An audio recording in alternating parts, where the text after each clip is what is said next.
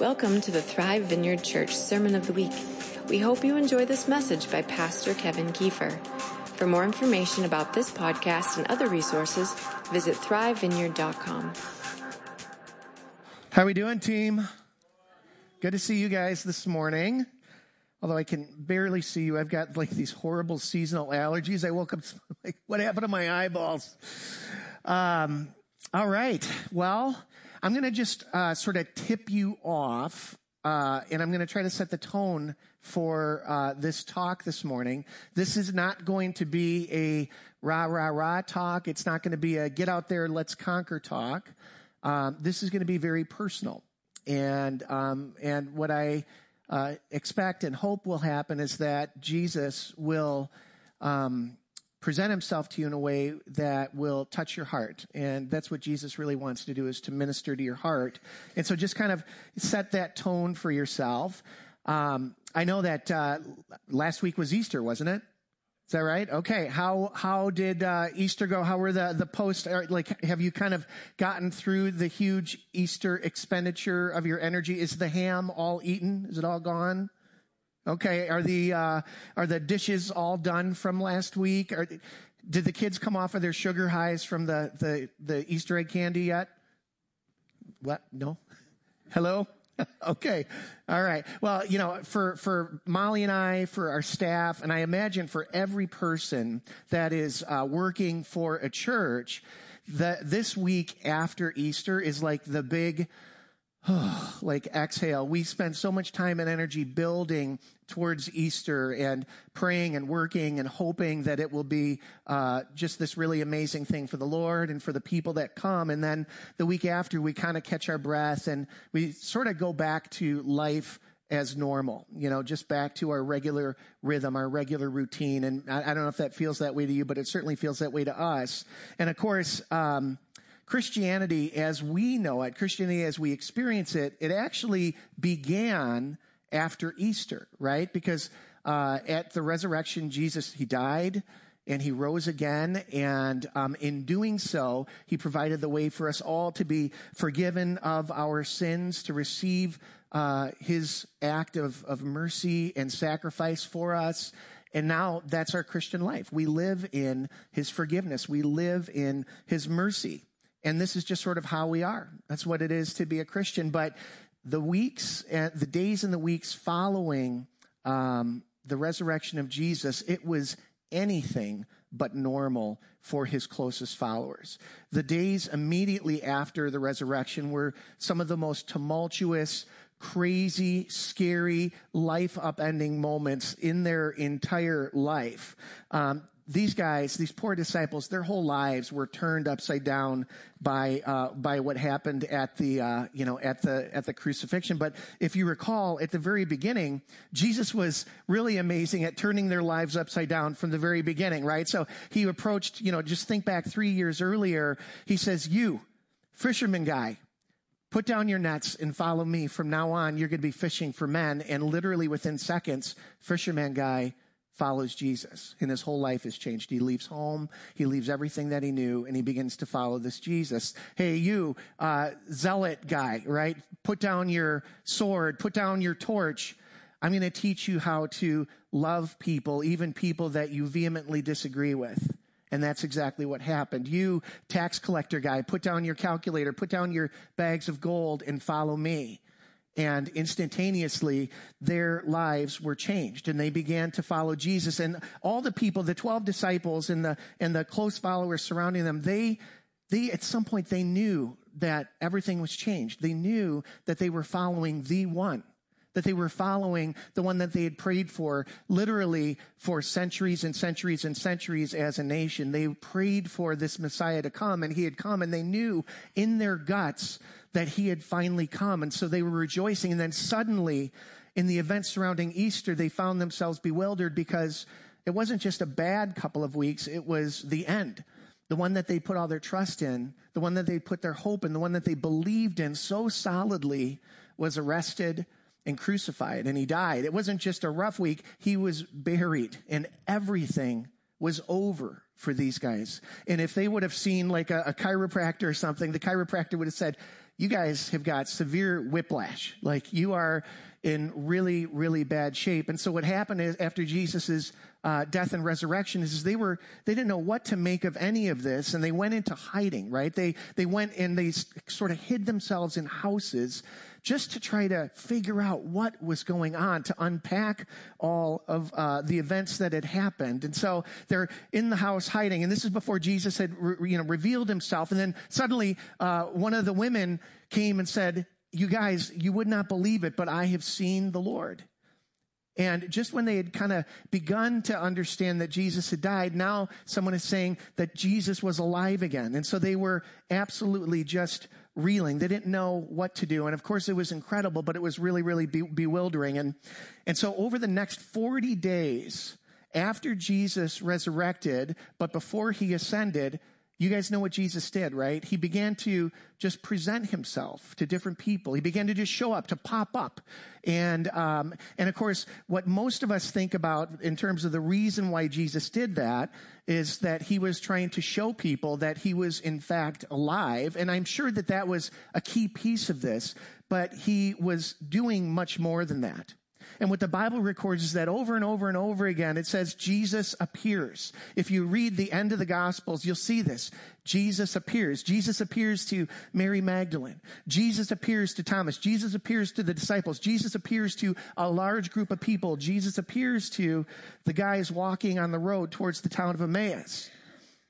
And of course, like I said, I know that he was wanting to show people, no, I am alive. I have been resurrected. I've done everything that I said that I would do, but he was doing more than that. And that's what we're going to see today. He was doing much, much more than just sort of revealing himself to be alive. Actually, what he was doing, you guys, is he had these like this agenda he knew the, the state of the hearts of his, of his disciples. He knew how messed up they had gotten over the last month. He knew how they had just so failed in their quest to be a good follower. So many of these guys, they were in a bad way because, you know, when Jesus was arrested and crucified, what did the disciples do? They scattered, they ran right? They were a mess. Peter betrayed Jesus utterly. Judas was dead. It, they were a wreck. And so during the 40 days when Jesus was on earth and had not yet ascended, he had it in his heart that he was going to meet with his disciples and he was just going to minister to their hearts. He had these specific conversations that he wanted to have with them to renew them, to strengthen them, to heal them, to give them what they needed after they'd gone through such a very hard time. And what we're going to see, you guys, is that I think that Jesus is almost at his most lovely, if I could use that word, in those days immediately following his resurrection. And so, um, what I hope is, is that you will find your heart in these little touches with Jesus, that you'll find something in your life experience in the ways that he was ministering to the disciples and the things that were, were going on in their heart. They might be things that have gone on in your heart as well. That makes sense? So, we're going to uh, do three of these. And the first one is where Jesus appears to all the disciples, the group of disciples, or actually not quite all of them, but we'll read this. John chapter 20 says this That Sunday evening, the disciples were meeting behind locked doors because they were afraid of the Jewish leaders. Suddenly, Jesus was standing there among them. And what does he say? Do you see it there? I'm sorry, I really am kind of hard of hearing. Jesus said, Peace be with you. He said, What did the disciples need in that moment? They needed peace. And as he spoke, he showed them the wounds in his hands and on his side. And they were filled with joy when they saw the Lord. And again, he said, Peace be with you. As the, as the Father has sent me, so I am sending you.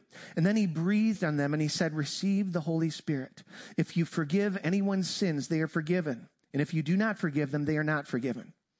And so here we are. Jesus was executed and um, they were on the run. They were in hiding.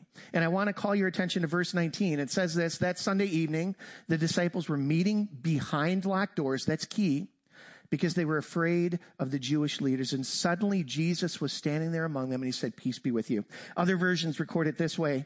Although the doors were locked because they were afraid, Jesus appeared among them. And I, I, think, church, that this so, shows us something really amazing, really wonderful, really tender uh, about Jesus because there are times in our lives where we feel like um, a part of us or maybe all of us because it's so consuming that we are locked up inside. We have areas in our lives, issues in our lives, like I can't see through you. I don't have x-ray vision, but I believe that most of us either right now in this moment or at some point we we carry things. There's there's things in our hearts that are just a wreck. And maybe they're they're sin issues. Maybe they're areas of frustration. Maybe they're areas where we just haven't seen a breakthrough forever and ever and ever. Nobody really understands. Nobody really sees it. Maybe it's stuff that that causes us to feel ashamed or vulnerable. And we don't know what to do with it. And that, that area, that area of brokenness is so difficult, so hard, so long lasting that we bury it so deep inside and we hide. And we don't tell anybody about it. And it may be so dark and so unpresentable that we won't even let God into that place. And the doors of our heart get locked and we get stuck inside because of fear, because of shame, because of embarrassment, because of frustration, whatever it is. And here is what is so amazing about this, and that is that even in that place, when we are locked up, Jesus can just show up. And, and you know he's he's a he's a gentleman and so he won't ever he won't ever come in, into a place in our heart where he's not welcome but there's so much in us so often where it's like I don't know how to unlock the door. I don't know how to get out from underneath this thing. I, I don't even know how to invite Jesus in and the amazing thing about Jesus is, is he is not limited by our limitations. He can just appear and minister. And I love that when he appeared to the disciples, them hiding in that house behind locked doors, it was a picture of their utter failure. They should have been out there, uh, just you know, sharing the gospel. They should have been out there, you know, get, you know, telling people about Jesus. Instead, they were hiding. It was just a picture of their failure. And, and one might expect when, you know, if any of us have ever done or experienced something where we have been broken, where we have not done well, where we have gotten scared or acted poorly, if we think about how God would come to us, if we think about how Jesus would come to us, the feeling that we have is that he might come with a rebuke. He might come in anger. He might come with scolding. And yet, how does Jesus come in the moment of this great failure after the disciples had all scattered, after they'd all run, after they'd all betrayed him? How does he come? He comes in peace. And he says, Peace be with you. And one of the most amazing things to me, you guys, is that when I am a wreck, when I am at my most broken, and I experience Jesus, I experience him having peace in his heart about me. He doesn't get messed up by our brokenness. He doesn't get messed up. He doesn't get afraid. He doesn't get anxious. He doesn't get angry with us. Instead, he comes to minister right in that place where we need him the most.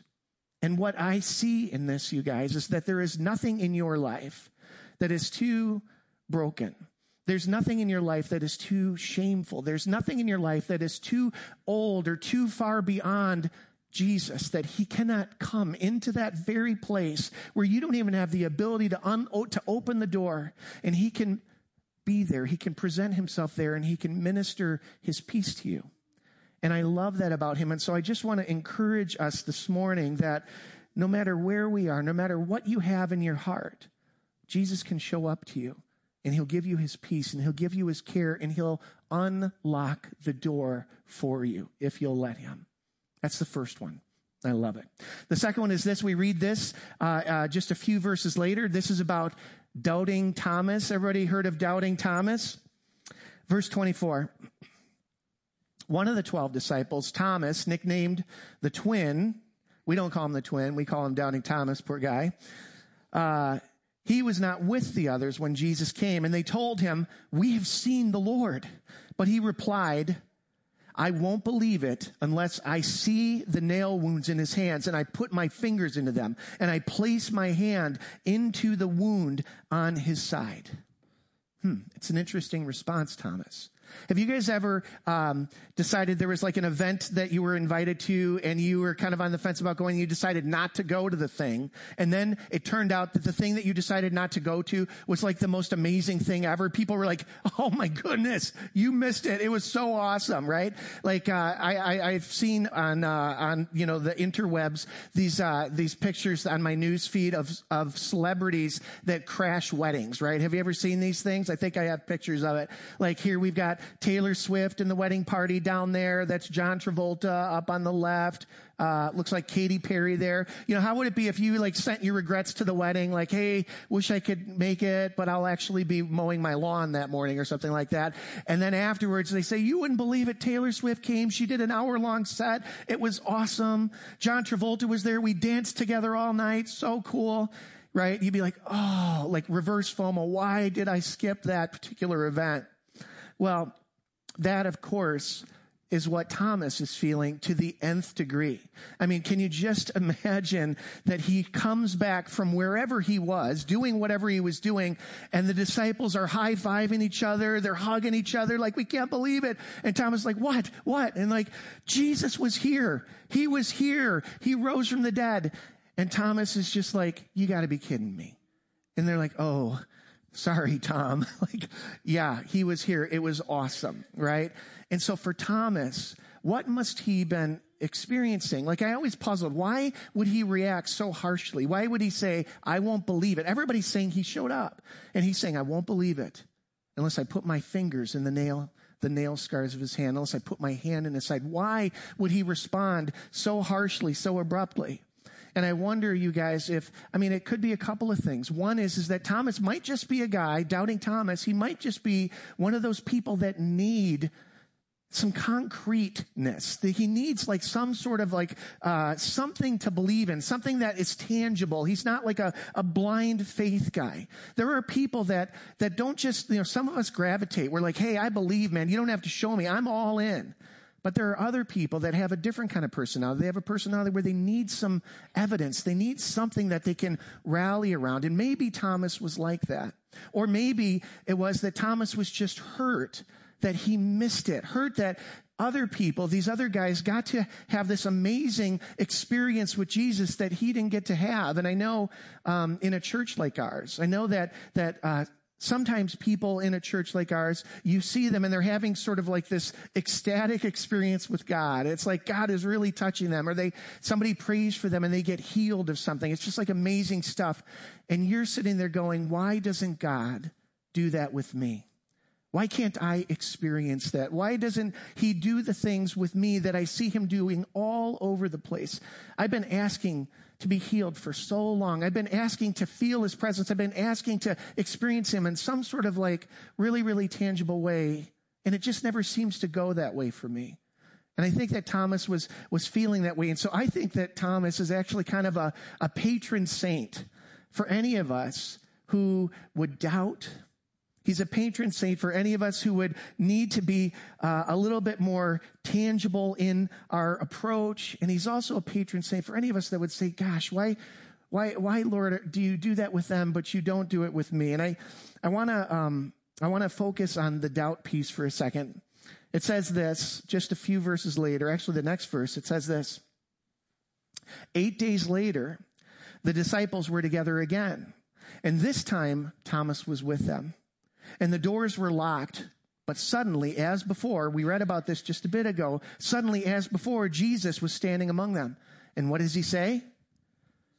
Peace be with you. What did they still need eight days later? Peace. And so Jesus said, Peace be with you. And so he comes to the whole group, but he immediately looks at Thomas. And you know, here's the thing about Thomas, you guys. I really like this guy. Thomas, um, you know, in the Bible, they have what's called the major prophets, right? Guys like Isaiah and Jeremiah. And then you've got the minor prophets, right? The little guys, the guys that don't get much airtime. Obadiah, right? Micah, these little books that you can't find anywhere. You got to go to the, the beginning of the Bible, figure out what page it's on. Well, there were the major disciples. Peter, James, John, Matthew was a pretty cool guy. And then there were the minor ones, the guys that didn't get much attention. Thomas was one of those guys. He probably, you know, just wasn't in the, the inner circle for a lot of these events. But As soon as Jesus shows up, he turns immediately to Thomas, the minor disciple. And he says this Put your fingers here and look at my hands. Put your hand into the wound in my side. Don't be faithless any longer, but believe. And of course, Thomas is undone and he says, My Lord and my God, he exclaimed. And then Jesus told him, You believe because you have seen me. But blessed are those who believe without seeing me. I want you guys to know that I've drawn a, a lot of wisdom from a woman named Ruth Haley Barton for my sermon today. Uh, she writes on this, and one of the things that she challenges us to do, and what she's she's basically just echoing Jesus, and the, the phrase is this: to doubt your doubts, to doubt your doubts. When Jesus quoted um, um, Thomas's words back to him, he was letting Thomas know that he was seen even when he couldn't see. He was heard even when he couldn't hear himself. He was known. Thomas was known even when he didn't know Jesus in that regard. And for any of us that would have doubts in our lives, for any of us that would go, oh man, I just have a hard time believing, I have a hard time with this stuff, Jesus, he's not afraid of our doubt. He's not afraid of it at all. As a matter of fact, it's a good thing for us to, to, to articulate our doubts, to talk about them, to face them, right? But Jesus would say, I will reassure you. I will go right to the place of your doubt. But then Jesus has this little, almost like a, a loving rebuke of, of Thomas, a little challenge to him in his, for his restoration. And Jesus told, Jesus, uh, Jesus told Thomas, I want you to believe without seeing. I want you to believe without seeing, without needing rock solid proof. And here's the way that Ruth Haley Barton sums up Jesus' message. She said this Believe your beliefs more than your doubts. Believe your beliefs more than your doubts. And doubt your doubts more than your beliefs. Do you get what that's saying? It's a little tricky. Doubt your doubts more than your beliefs. Church, it's, it's okay to doubt. It's okay. It's good to acknowledge those things, but are you willing to doubt your doubt? Are you willing to put more stock in your beliefs? Because Jesus is saying, I want you to believe sometimes even without seeing. And so my encouragement that I got, I get so much encouragement from Thomas. Um, some of it is, is just reassurance that when God seems to be doing amazing things. You guys know that I've had this like bum hip for now decades and many surgeries and just a bu- bunch of like just it's all kind of bad news. And it could be really easy for me to look at how God works in other people's lives and to say, why not me? Why not me? And yet I see Jesus being so good even in that place where he hasn't yet broken through in my life. And I can still celebrate what God is doing in your lives. And there's this wonderful thing for any of us that would just have doubt, we would carry it. Jesus is calling us to maybe doubt our doubts a little bit and to come to a place of faith even when we don't see. And I hope that that speaks to some of you guys. That's the second one. We're going to move on to the third one. We're zooming in on Peter here. And so, in the next chapter of John, uh, a few more days have gone by and the dust is sort of settling and the guys are still confused. They're not quite sure what to do. They're waiting around. And in this meantime, in this sort of open zone where there's like, I don't know what to do with myself, Peter just kind of goes, I'm a fisherman. I'm going to go fishing. And so he asks a couple of guys, he says, Hey, you guys, you want to go fishing? And like six other disciples say, Yeah, let's go fishing together. And so apparently they would fish at night. And so at, at dusk, they got in the boat and they, and they went out fishing and they fished all night long. And, um, I don't know what was going on, but it turns out on that particular night, there were no fish to be, hit, to be had. And so they stayed up all night long. They fished in complete vain. They caught nothing at all.